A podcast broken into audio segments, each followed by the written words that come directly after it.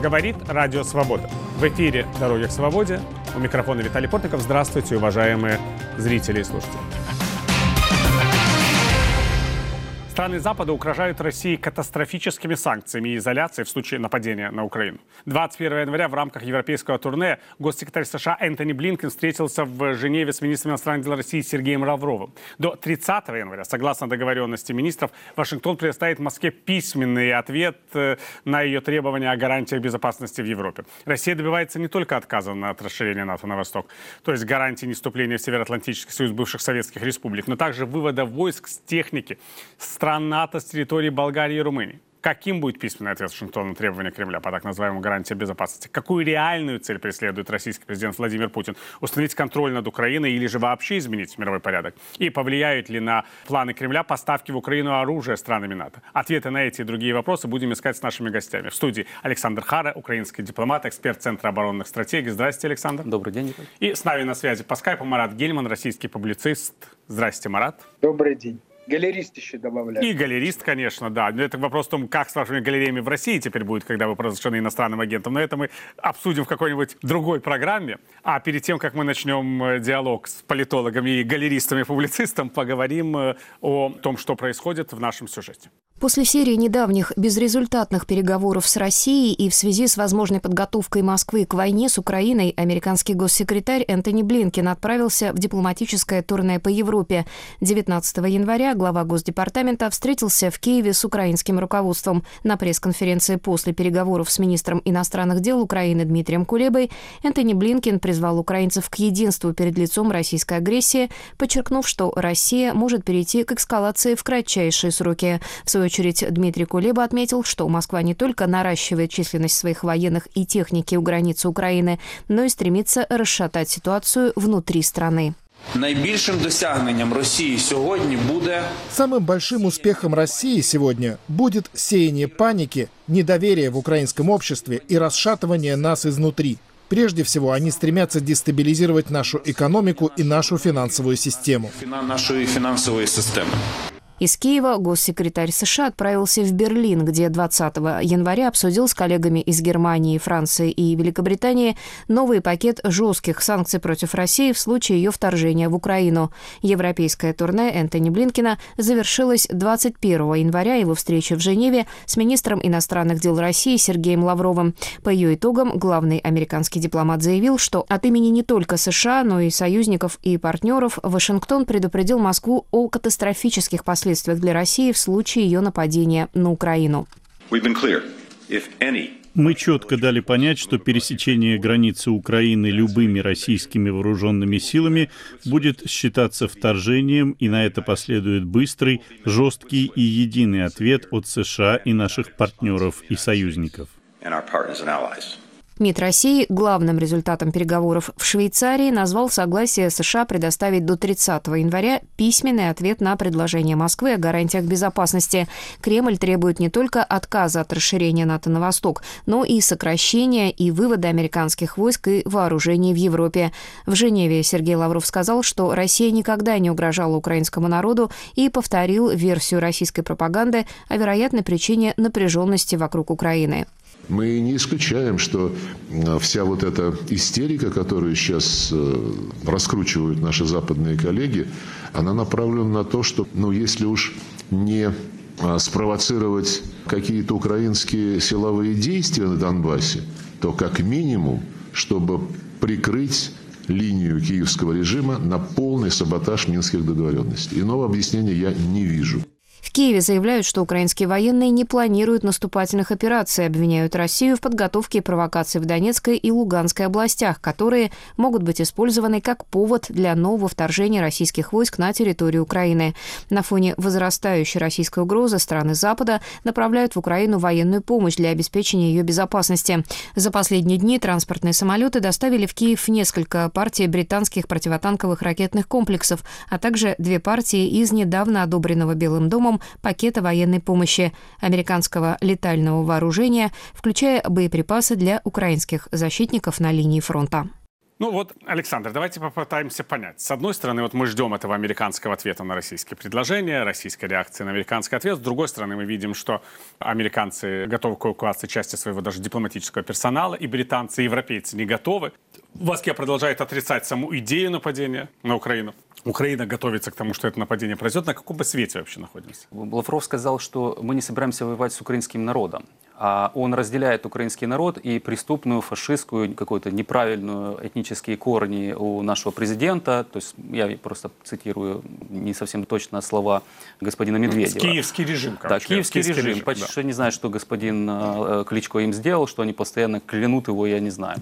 Так вот, смысл в том, что на, на самом деле э, эскалация будет продолжаться, и, естественно, не исключено разные варианты вторжения, либо расширения вторжения и так далее. Но я хотел бы сказать о другой немножко вещи. Мне кажется, Путин сделал громадную ошибку до того, когда он начал требовать и фактически выставлять ультиматумы НАТО самораспуститься, забрать свои манатки, э, используя дипломатические высказывания российских дипломатов, это конфликт в Украине или вокруг Украины, как до сих пор пишут на, на Западе.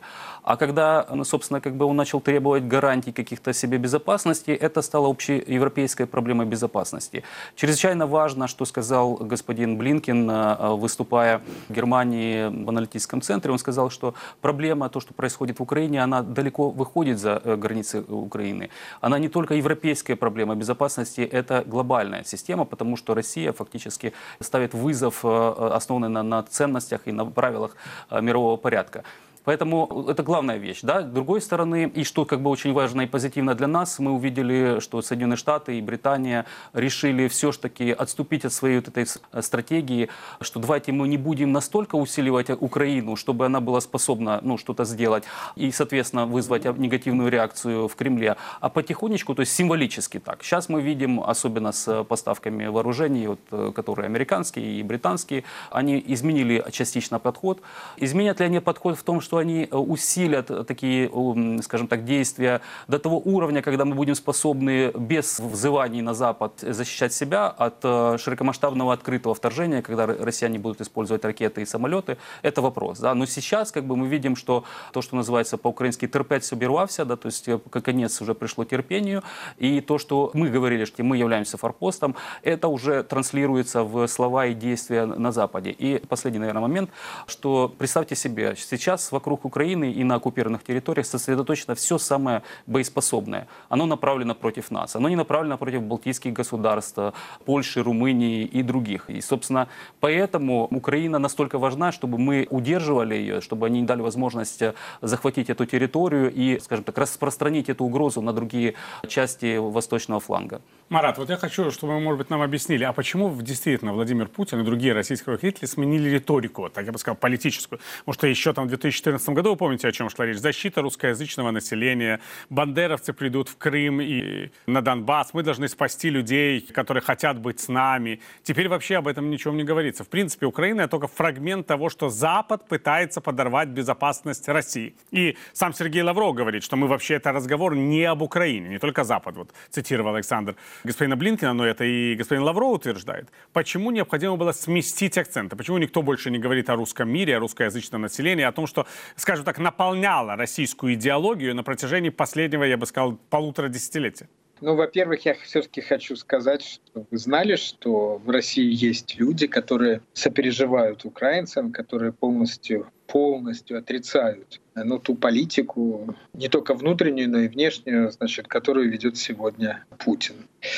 И я среди них. Пытаться просчитать вот их э, действия я могу вот таким образом что, ну, вот начиная с 2014 года, значит, когда был взят Крым, значит, была какая-то надежда, что страницу перевернут. И все будет продолжаться, как продолжалось. И надо сказать, что ну вот Запад подтверждал это каким-то образом, в смысле, давал им надежду. То есть никто не признавал Крым, но давал надежду на то, что так оно произойдет. Но в какой-то момент они поняли, что, собственно говоря, конфликт с Украиной — это конфликт со всем миром что так или иначе никто не признает Крым. Рано или поздно Украина станет сильнее и будет претендовать на возврат. И в тот момент, если Украина будет достаточно плотно интегрирована с НАТО, то это будет уже не вопрос Крыма, русского мира и так далее, и так далее, а реально вопрос безопасности России. Поэтому первый мой тезис такой, что начиная с момента, когда Крым стал российским, собственно говоря, конфликт с Украиной стал проблемой для безопасности России. А второе, конечно, шире, если брать шире эту рамочку, это реваншизм. То есть, в принципе, чтобы было понятно, что не только российская власть, но и часть российского общества больны реваншизмом всего. Вот раньше, вот тогда мы хотим вернуть. То есть они как бы внутри себя чувствуют прямо с Советским Союзом, но при этом экономика слабенькая, инфраструктура дряхлая, то есть никаких реальных оснований для того, чтобы занять такую позицию, нет. И тогда, значит, ну, видимо, э, стратеги принимают решение, что надо от позиционной борьбы, вот где меряются, у кого экономическое состояние такое, надо перейти ну, в такую комбинаторику, да, как в шахматах, то есть провести некую рискованную комбинацию. И для этого у них есть это оружие. То есть они разговаривают с помощью армии на дипломатическом языке. Но я считаю, что большой плюс в этом есть в том, что армия является аргументом дипломатии в данном случае, а как бы она не воюет.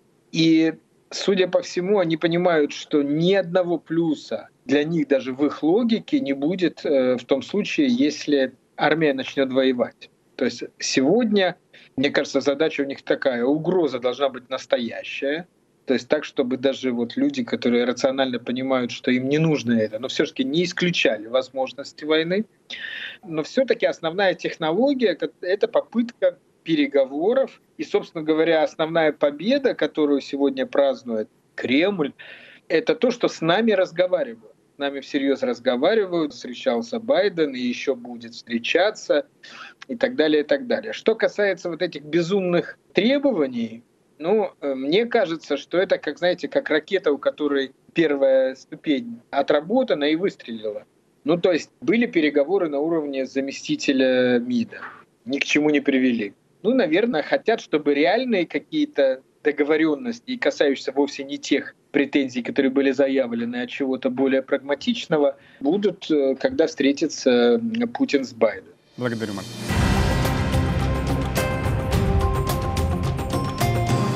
В эфире программа «Дороги к свободе». Ее можно слушать в нашем радиоэфире и смотреть на телеканале «Настоящее время». Наши гости – эксперт Центра оборонных стратегий Александр Хара и публицист Марат Гельман.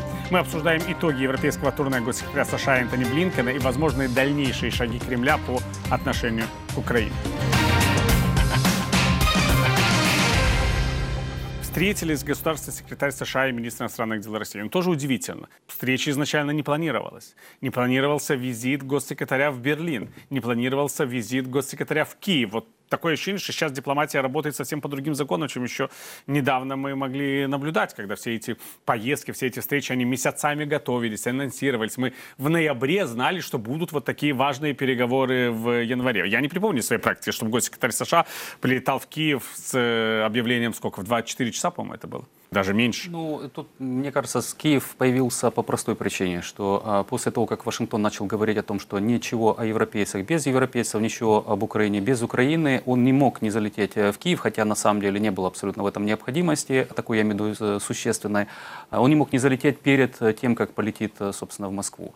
И это был символический жест, это был фактически сигнал того, что Соединенные Штаты нас поддерживают и что они не собираются сдавать ключевые позиции. Естественно, Берлин, и там, где встречались в четверке, то есть американцы, британцы, французы и немцы. Это было необходимо для того, чтобы немножко приструнить наших э, немецких партнеров, которые начали забывать о э, совместном заявлении э, Меркель и Байден от лета прошлого года, о том, что они собираются что-то делать, чтобы Россия не использовала энергетику в качестве оружия, а мы видим, что это происходит. И сейчас уже канцлер новый говорил о том, что они вообще не видят смысла, даже если Россия вторгнется, эскалирует ситуацию, что применять эти санкции. Но мне кажется, почему это происходит, я имею в виду такие интенсивные контакты дипломатические, и почему, собственно, Россия начала эскалировать эту ситуацию, это закрывающееся окно возможностей. Байдена воспринимают как слабого игрока, которого можно немножко поддавить и, по крайней мере, решить какие-то свои такие, ну, может быть, не стратегические задачи, а ключевые. Это, это санкции, это, собственно, как бы как-то заморозить движение Украины в НАТО и поддержку со стороны Соединенных Штатов. Почему? Посмотрите, к сожалению, провалился законопроект Теда Круза который фактически наложил бы санкции убийственные на Северный поток. Посмотрите на два законопроекта, которые сейчас есть в Сенате и Палате представителей, они немножко отличаются. Гарантирование автономии Украины, э, республиканцы. То есть республиканцы ужасно жесткую позицию занимают по отношению России, в том числе потому, что критикуют, и это хорошая карта во внутреннеполитической э, борьбе против Демократ. демократов. Да, ну и А, накануне промежуточных выборов. да. Это же не просто В ноябре выборы. борьба, и, да. собственно, ноябрь это то, что давит. Теперь смотрим на Европу. Э, Дружественная партия пришла к власти в Германии. Коалиция, которая в вопросы внешней политики и безопасности поставила где-то в конце после зеленых, там, гендерной ревности и все такого.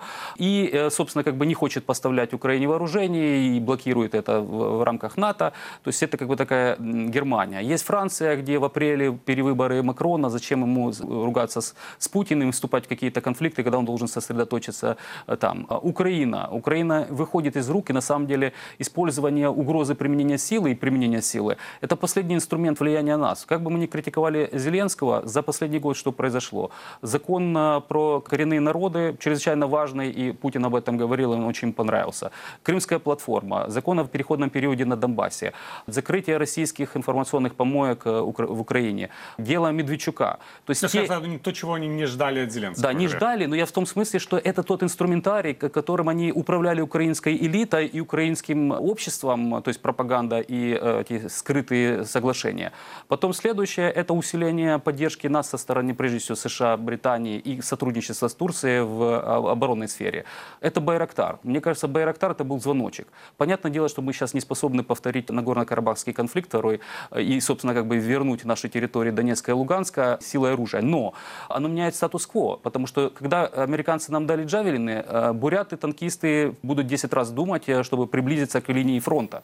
И сложилось такой статус-кво, и фактически замерла война. Сейчас с байрактарами, когда мы можем фактически на всю глубину оккупированных территорий наносить удары, это другая ситуация. Русским теперь надо тогда показать свои крылья э, своих э, аэрокосмических этих войск, а это тогда уже, собственно, открытое вторжение. Поэтому все эти факторы, европейцы, американцы и то, что происходит в Украине, они подталкивают э, Кремль к тому, чтобы надо что-то сделать и выйти из этого удара, или эскалировать настолько, чтобы, собственно, как бы Запад отступил хотя бы чуть-чуть назад. Ну, Вот это вот хороший Манат, да, когда говорят о крыльях Родины. Вообще, вы себе представляете, вот не теоретически, а практически. Вот российские бомбы падают там на Харьков, Одессу, на Киев.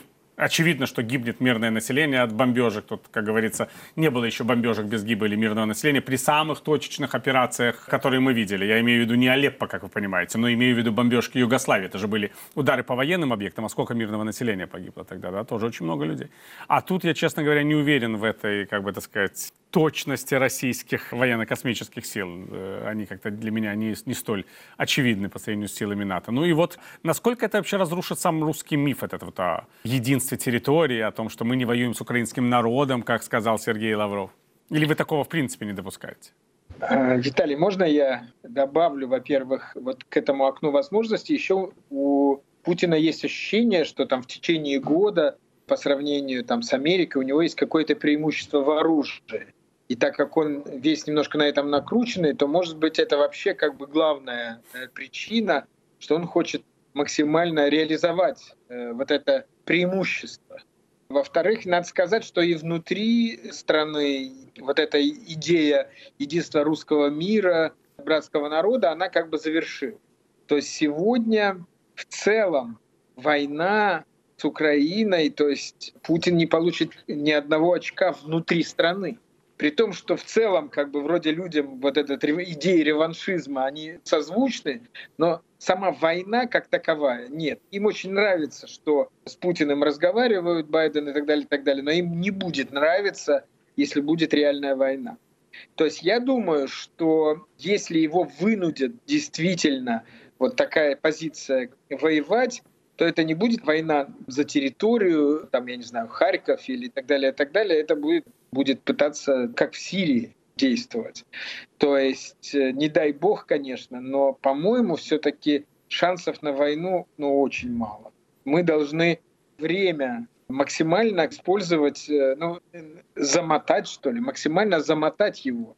То есть э, переговорный процесс, он может длиться же и годами. И, в принципе, вот я иногда, вот, по крайней мере, то, что выглядит из отсюда, из России, я вдруг вспомнил 70-е годы, вот такая риторика, которая сейчас в России происходит, она была нормой, и она длилась годами. И, может быть, э, собственно говоря, то, чего добьется Путин, что вот с ним будут разговаривать. Потому что ведь был момент, когда ну, его изолировали. И изоляция — это было главное типа оружия. И вот, собственно говоря, вполне, я не уверен, но вполне возможно, что для его эго достаточно того, чтобы с ним там раз в две недели встречать. Если терпение будет, да, сейчас, конечно, они увидели, что они своими действиями стимулировали вооружение Украины, и они находятся в некой новой ситуации, которую они, кстати, не ожидали, мне кажется.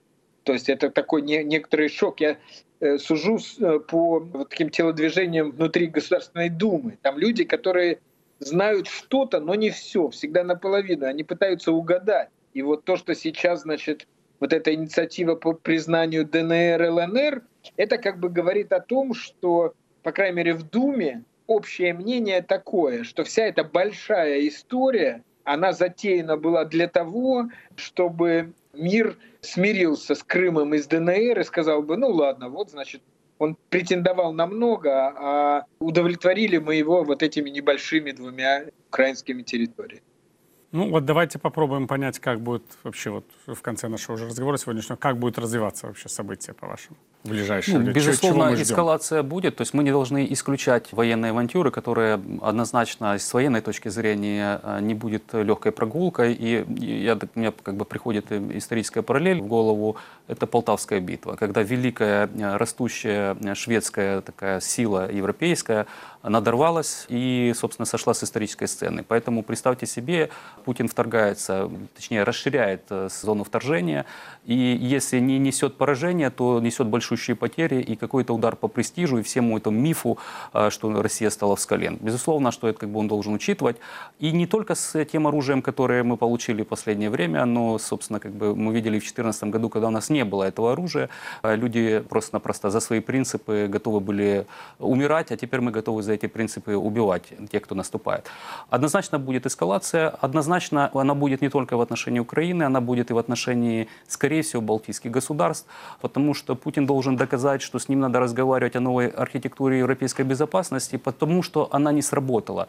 Если до сегодняшнего момента, и вот особенно мы видели на а, прошлой и позапрошлой неделе, когда Запад выступил единым фронтом, сказал, что пятая статья действует, мы, если что, будем усиливать наших партнеров по восточному флангу, Путин должен показать, что это не работает. И это, скорее всего, будут какие-то вещи, то, что называется ниже порога э, военной агрессии, это кибератаки, какие-то провокации, возможно, террористические акты, чтобы показать, нет, это не работает. А тем более с такой позиции, как которую озвучил бывший уже адмирал э, военно-морского флота Германии, то понятное дело, что даже если будет нападение на одну из балтийских государств, появятся Путин-ферштейеры, которые будут говорить, не-не-не, давайте мы поговорим, давайте мы найдем диалог какой-то и, и так далее. Поэтому, я думаю, эскалация будет.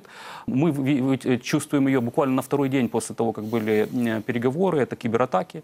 Однозначно это оружие остается. Однозначно те, кто живет в Украине, знают, что последние несколько недель постоянно происходят ложные вызовы, якобы заложенные там взрывчатки. То есть дестабилизация Украины изнутри это будет главное, как главный инструмент. Но если это не будет получаться, то тогда э, будет эскалация, на, скорее всего, не на Донбассе, потому что на Донбассе там более-менее патовая ситуация, никто не может иметь э, преимущество. А в других местах, я думаю, что, например, Украина больше всего уязвима с э, Черноморского направления, поэтому это, возможно, какие-то действия российского флота рядом с нашими черноморскими портами, которые могут нанести существенный урон нашей экономике даже без одного выстрела. Марат, вот дам буквально минуту на подведение итогов. Я все-таки думаю, что вот этот кризис, который сегодня существует и который мы думаем, во что он превратится, вот он как раз будет, не будет разрешаться, не будет эскалации, и он будет длиться годами. То есть, собственно говоря, это и есть та самая холодная война, когда я так все представляю, что постоянно действующий штаб переговоров, там постоянно что-то происходит. Вполне возможно, что отрапортуют какие-то успехи там, там по поводу уменьшения оружия, еще чего-то. Путину, посмотрите, любой вариант разрешения нынешнего кризиса ему не выгоден.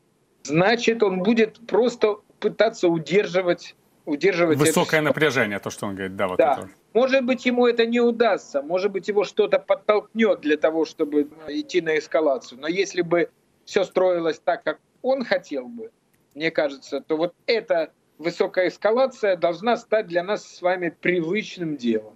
Благодарю. Ну, в любом случае, будем считать, что прогноз Марата Гельмана оптимистический. Холодная война. В любом случае, мы это знаем по опыту 20 века, лучше горячей.